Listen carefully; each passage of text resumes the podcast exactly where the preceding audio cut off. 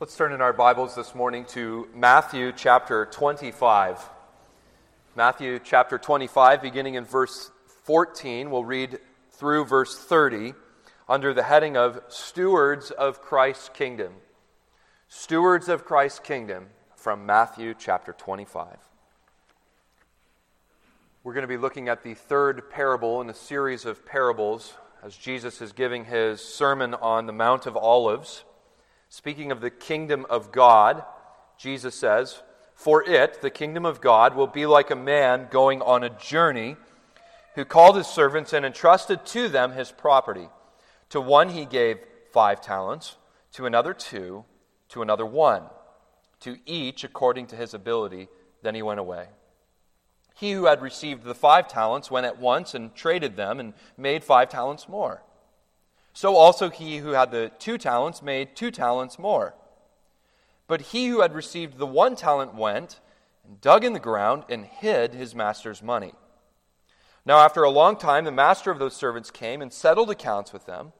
And he who had received the five talents came forward, bringing five talents more, saying, Master, you delivered to me five talents. Here I have made five talents more. And his master said to him, well done, good and faithful servant. You have been faithful over a little, I will set you over much. Enter into the joy of your master. And he also, who had the two talents, came forward, saying, Master, you delivered to me two talents. Here I have made two talents more. And his master said to him, Well done, good and faithful servant. You have been faithful over little. I will set you over much. Enter into the joy of your master. He also, who had received the one talent, came forward, saying, Master, I knew you to be a hard man, reaping where you did not sow, and gathering where you scattered no seed. And so I was afraid, and I went and I hid your talent in the ground. Here, you have what is yours. But the master answered him, You wicked and slothful servant.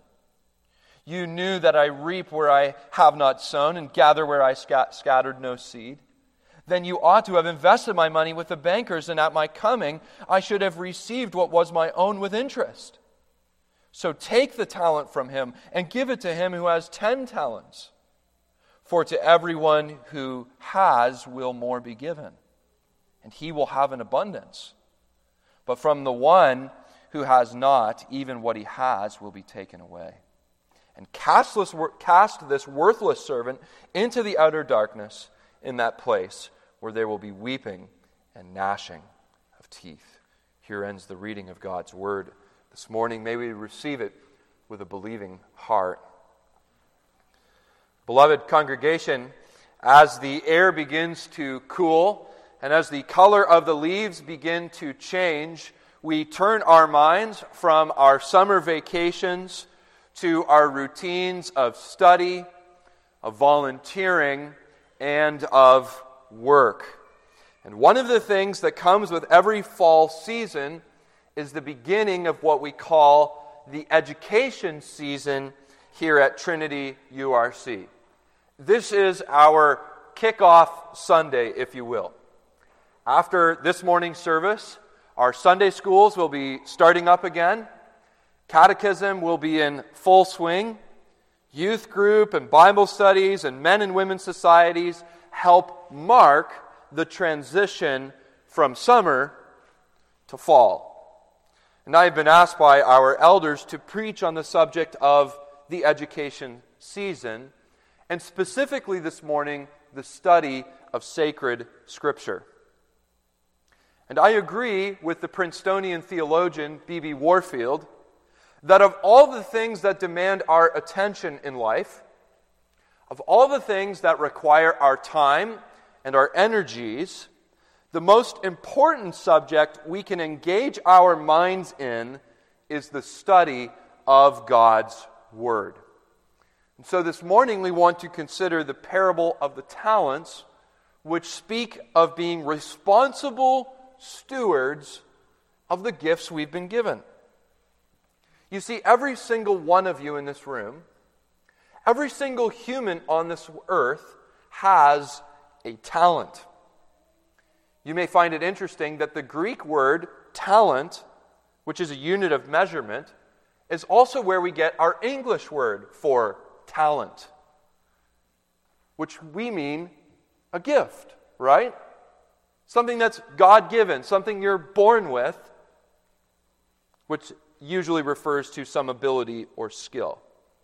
Something I heard a lot when I was a kid was that my father was a talented cabinet maker, that he had a God given gift for woodworking. Something I didn't hear a lot as a kid was that I was talented at sports. As much as I loved sports, it wasn't my God given gift. But all of us have talent. All of us have a gift. A gift, this parable tells us, to use in service of God's kingdom. But to the Christian, we are entrusted with the greatest gift. We have been given a special talent. We have been given eternal life revealed in God's Word. And Jesus in this parable reminds us that we are called not to bury our talents in the ground, not to throw your gifts away as if they're frivolous, but we are called to be diligent workers we are called to be faithful stewards.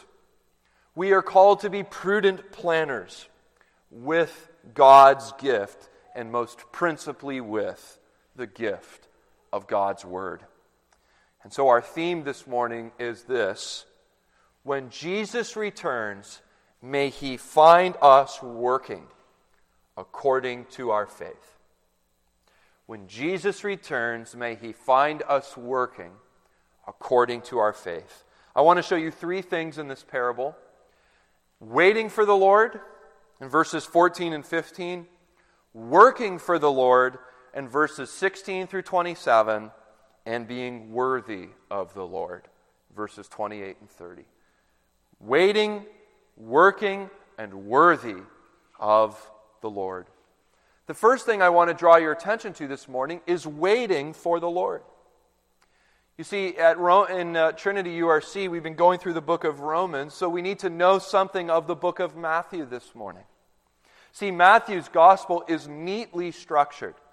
It has one big long sermon at the beginning and another big long sermon at the end, and in between, Matthew records the various things of Jesus' life and his ministry. In Matthew 5 is the record of the greatest sermon ever preached, the Sermon on the Mount. And then you have all of Jesus' life until Matthew chapter 24, where Jesus is now sitting on the Mount of Olives. He has wept over the city of Jerusalem, and he has gathered his disciples together, and he has told them that he is going to die. He has told them that he is going to leave them on earth, and that they are going to continue on his ministry in his absence.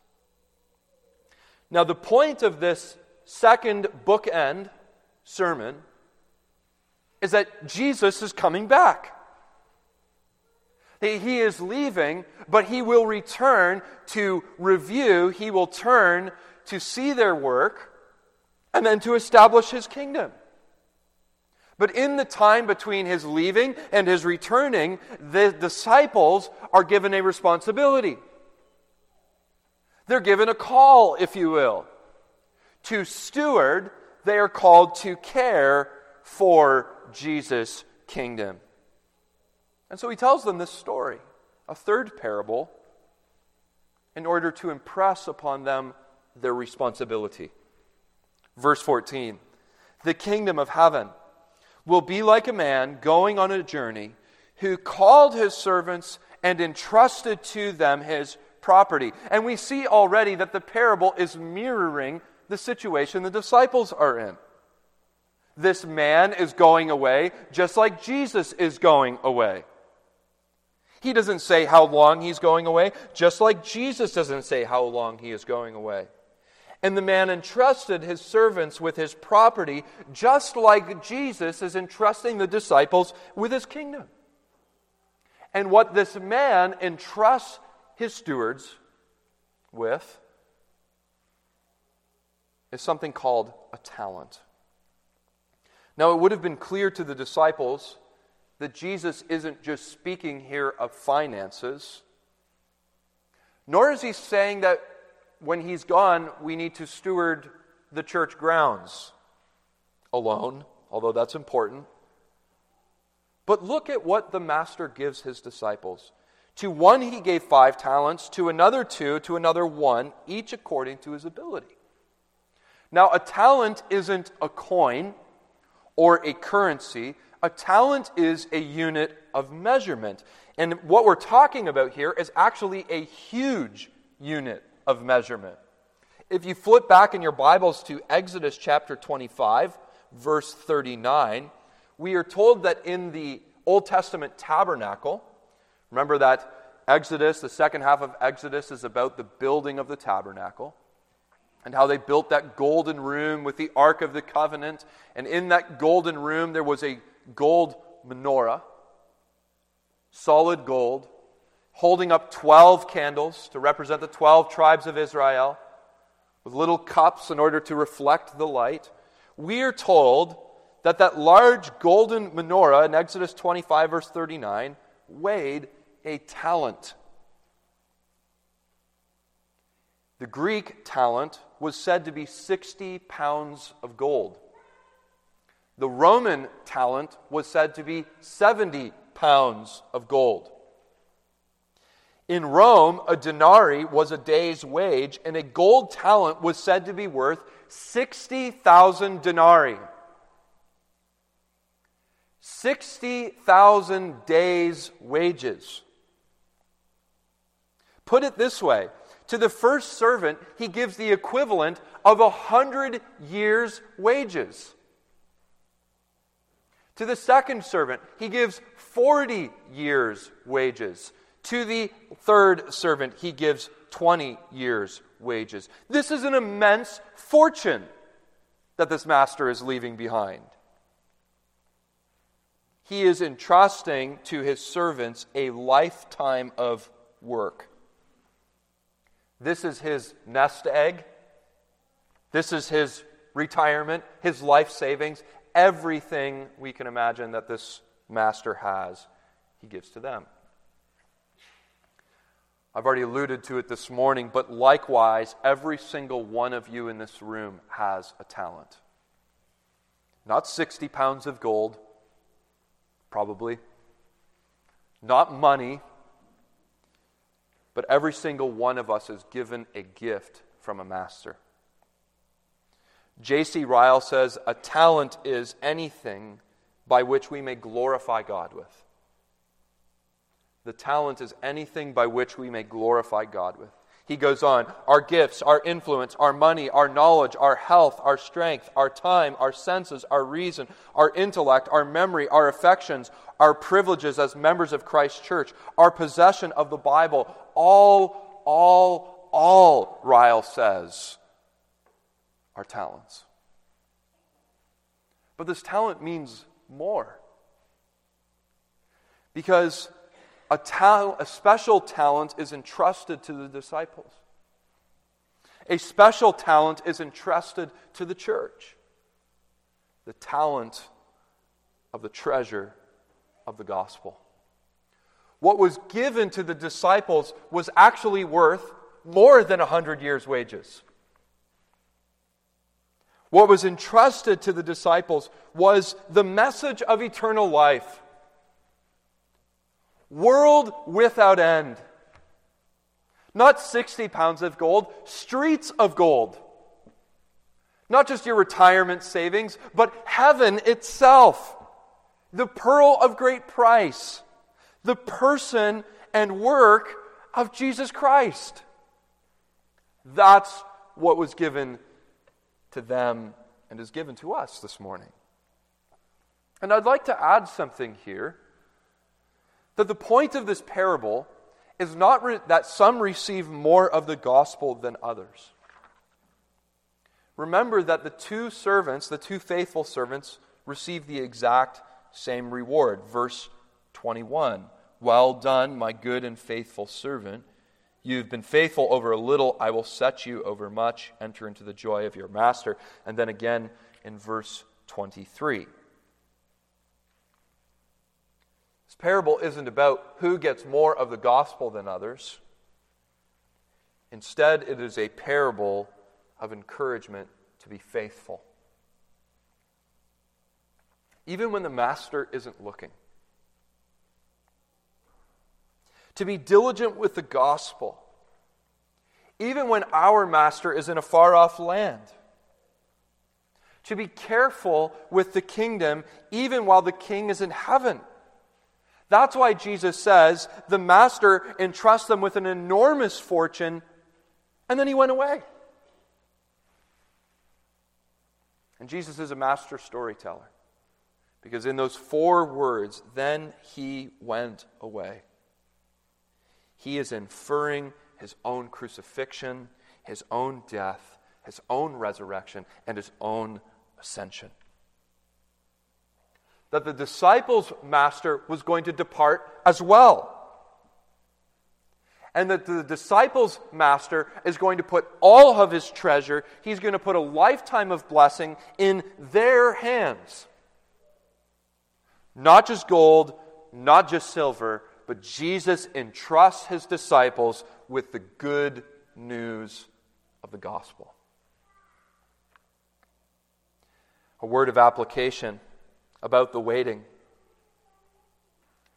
What Jesus is telling the disciples is that everything they have is from the Lord. All of their gifts, everything they have, comes from Him. The Apostle Paul repeats this teaching in 1 Corinthians 4, who says, What do you, he asks the question, what do you have that you did not receive? Congregation, all of our lives, everything we have is a gift from God. And you say, well, what about that Silverado truck I saved up for all those years? I earned that. But even these things, when we think about them, are gifts from God. Because we needed a job, we needed a place to be raised, we needed a society, we needed a culture in which we could have these gifts, and all of these things come from God. And we are not to be idle when someone gives such great gifts as these. See, the story quickly transitions from the waiting to the working. Immediately, the two faithful servants undertook their responsibilities that had been given to them. They don't know how much time they had, and so they quickly went to work trading and investing. And the story goes that the master goes away, and both servants double the value of their resources. But the third servant, we read, buries his talent, and as he is burying his talent, he is also burying his job and he buries his responsibilities. And the second part of this parable, I think, is actually fairly clear. We are all gifted differently. We all have different jobs. We all have different hobbies. We all have different talents. We could spend all day talking about them. In fact, this can be a subject in which really overwhelms our young people. We, well meaning people, ask them, What will you do with your life? How will you be provided for? Where will you go? But there's something deeper in it than this. Young people, we need to be asking the question this parable teaches us Is God's glory in it? I digress here for a moment, but I think it's important that we consider this that in our free time, in the places we go, we should be considering God's glory. Honoring God in our work is the highest calling that we have in this life. And that's what those first two masters do. Look what they say. At once they gave themselves to the business of their master. They're trading, they're investing, they're caring for the endowment, so that when the master returns in verse 19 to settle accounts, they show honor. They respect their master. William Hendriksen, I think, hits the nail on the head here that the tone of this parable actually shows that they served their master well because they loved him and they respected him. They wanted to please him. The highest call is to honor God with your life. And some people need to hear this as well from this parable. That when the master comes to settle accounts, notice that he is not comparing the work between the three servants. This isn't a competition between the servant with five and two and one but it is a call to faithfulness in the station where God places you. It is a call to faithfulness with the talent or the gifts that God gives you.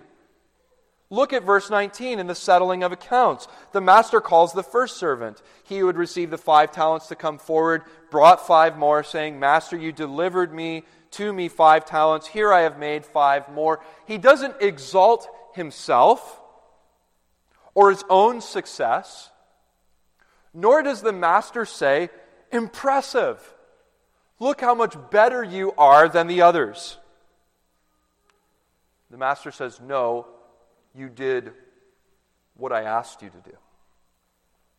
You were faithful according to your ability. Well done. Look at this verse. Good and faithful servant. You have been faithful over a little, I will set you over much. Enter into the joy of your master. Then look at the second. You delivered to me two talents. I've made two talents more. Well done, good and faithful servant. You have been faithful over a little. I will set you over much. Enter into the joy of your master. God doesn't compare the first with the second nor does he compare the second with the first or the third servant. There is no comments made on the other people. The second servant did what was spe- expected of him. Even though he was only able to handle less, the beauty of this story is that he receives the identical reward. This is an important principle that on that last day, God will not keep put us in front of him and compare us with somebody else. It's not about Christian mother, were you as good as this family? Or at least you're better than that family. Or it's not about did you go to a big church or did you go to a little church? Pastor, did you save a lot of souls or did you only save a few souls? Did you baptize a lot of children or only a few? The principle is this on that last day, we will not be judged on how successful we are. We will be judged on have you been faithful? Too often, we judge our faith based on if we have a good family or if we are doing the right things, or going to a big church, or some other metric. But this parable is teaching us that we are rewarded by our relationship with the Master. And so, to my catechism class this morning, as we will embark upon another year of study, you might feel that you are not gifted with studying. But God is not demanding here that you graduate summa cum laude with a 4.0 at the church of Trinity URC. He is asking that you would be faithful. Nobody among us is allowed to say, I am a reject.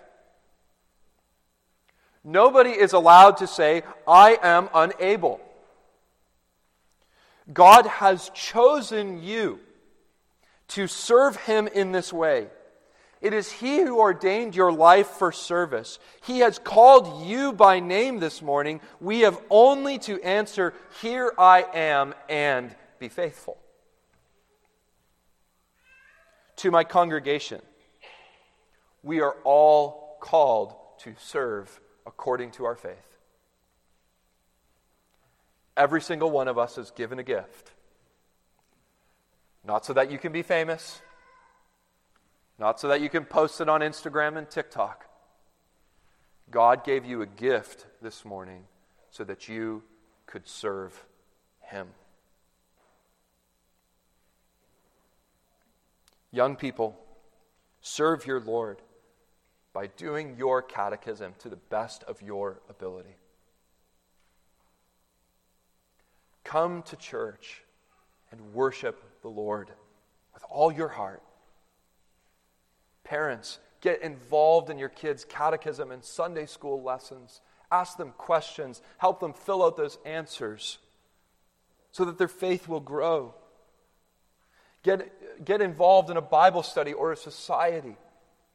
Host people when visitors come or there's people you want to get to know. Get them into your homes and practice that gift of hospitality. And don't think you retired people are exempted from serving the Lord either because some of the best prayer warriors I've ever seen have gray hair on their heads. All of us are called. Because you see, there's a third servant in the story who literally did nothing. He buries his master's money in the ground, verse 18. And the picture we're given is that he takes advantage of this boss's long absence to do whatever he wants. And in reality, what he's doing is he's shirking his duty. This is further proven in the settling of accounts. He tries to deflect the responsibility onto his master. He says, Master, I knew you to be a hard man, reaping where you did not sow, gathering where you scattered no seed, so I was afraid. And I hid your talent. Which, of course, is not true. The master has already shown himself to be kind and gracious. The real problem here is that the first or this servant lacked fear and respect for his master. And the unprofitable servant pictures a person who hears the gospel, who hears its promises and obligations, and just like the wicked servant of Matthew 24, verses 45 through 51, and the foolish virgins in the previous parable. He misses the call to serve. Congregation, our Lord cannot be clearer. If you have been given this great gift of the gospel, you have been given the call to work, to invest in it, to trade in it, to steward it. Don't bury it. May I be bold with you this morning? We are not to have a passive religious life. What does it mean to be passive? Passivity means not participating actively. A passive religious life, we all know what this looks like, is when we go to church, we go to our catechism class, we attend Bible study, and we pray and read the Bible at home, but it doesn't change anything about our lives. Again, I like the way B.B. Warfield put it. He says, I'm not exhorting you to go to church, I am exhorting you to go to church. Do you know the difference? to give your presence and active participation to every meeting of worship and the function of the church. Congregation of Trinity United Reformed Church, be reminded this education season that every one of us is called to do your part to give to this church its religious life. Have you ever been to a church, and I pray that it's here at our congregation, where there is a healthy religious atmosphere. It's electric. You can feel it in the air. There is something about a certain church that gives you life. And people often think, well, that's the job of the pastor. There's nothing farther from the truth. Maybe it's the job of the elders. No, it can't be. But when people come together who are pursuing Christ together and using their gifts together and living that family life together, that's how you get that atmosphere. I trust that some of us feel that the religious life can be wearying sometimes, though. And there's no doubt that when we serve, sometimes we need to rest. I want to make sure I'm clear about that. But as Christians, we must hold fast to the principle that to give is better than to receive. And that when we give to our church our active religious life, when we give to the church our gifts, our time, when we steward God's kingdom, we actually are the benefactors. We draw out as much as we put in. We draw out inspiration for our own private religious life. You know where we see this so explicitly? In the life of Jesus Christ. He is God Himself, right? And yet we read in Luke 4 that he went to the synagogue as was his custom. Jesus gave his energy, his time to the reading and the learning from the Word. If anyone could have been exempted, surely it would have been Christ. But there he was, week after week, in the pew, studying God's Word. Give your active religious life to the kingdom.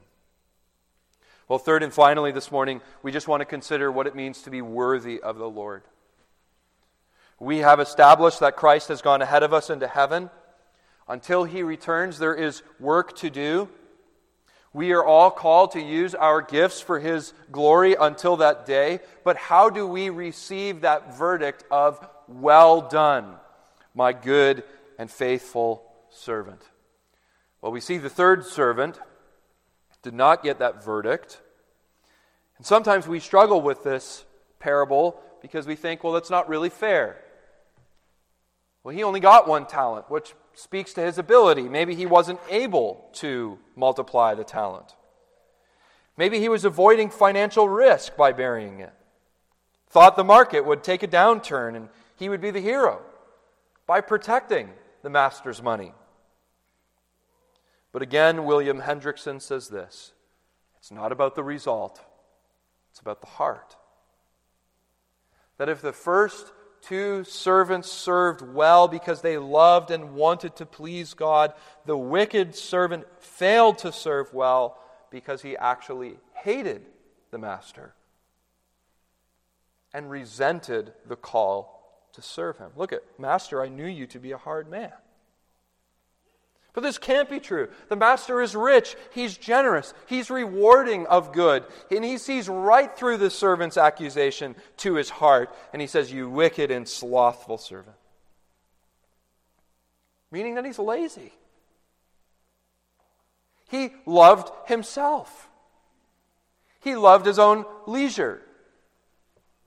He had a low view of the master and a high view of himself. And here is the bottom line our view of God lies at the bottom of how we live and how we steward his gifts. Let me say that again. The bottom line is this our view of God lies at the bottom of how we live and how we steward God's gifts. This is why the parable ends in such a fearful tone. take the talent from him and give it to him who has ten talents. For everyone who has more will be given, and he will have an abundance. But from the one who has not, even what he has will be taken away. Castless, worthless service into the outer darkness, in that place with weeping and gnashing of teeth. It's fearful. Because to have a do nothing Christianity, to have a passive religious life, is actually to have a low view of Jesus Christ.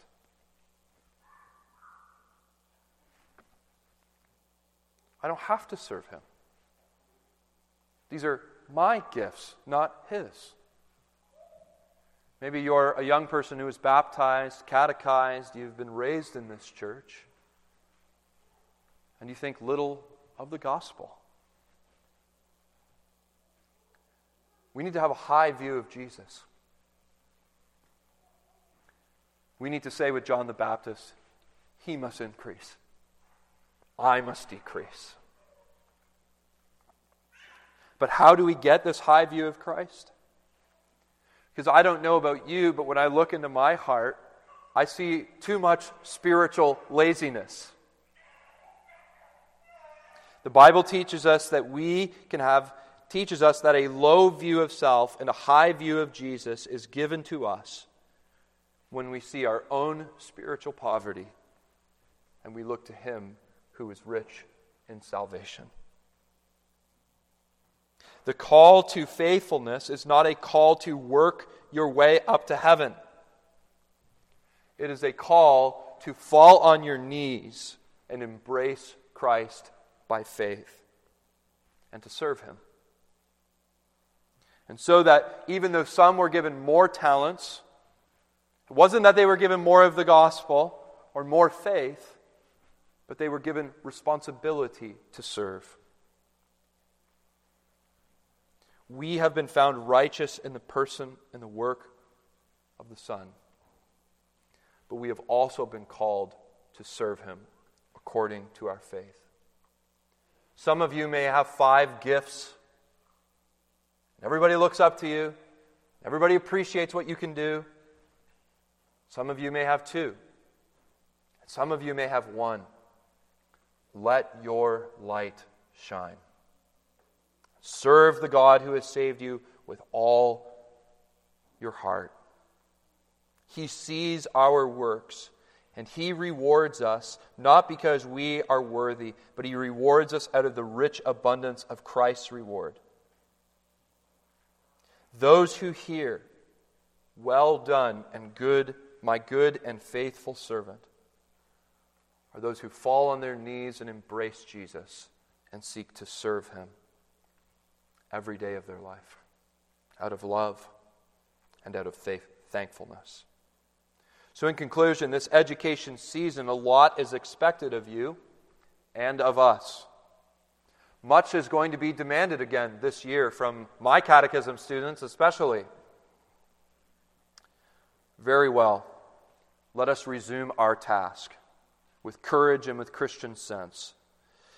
And in case any difficulties await us, let us not begin with laziness, let us begin with humility. For our help is in the name of the Lord, who made the heavens and the earth. He made us servants that we might serve this gracious and generous master until he returns. Amen. Let us pray. Father, we give you thanks that you have given us the treasure of the gospel and many gifts and many talents. And you have also called us to serve you in such a way to use all those gifts, those talents, and especially the gospel of your kingdom. We pray for this year that you would add your blessing to it, that you might bless the servants and the work of their hands that through us you might build your kingdom here Trinity United Reformed Church. We pray in Jesus' name. Amen.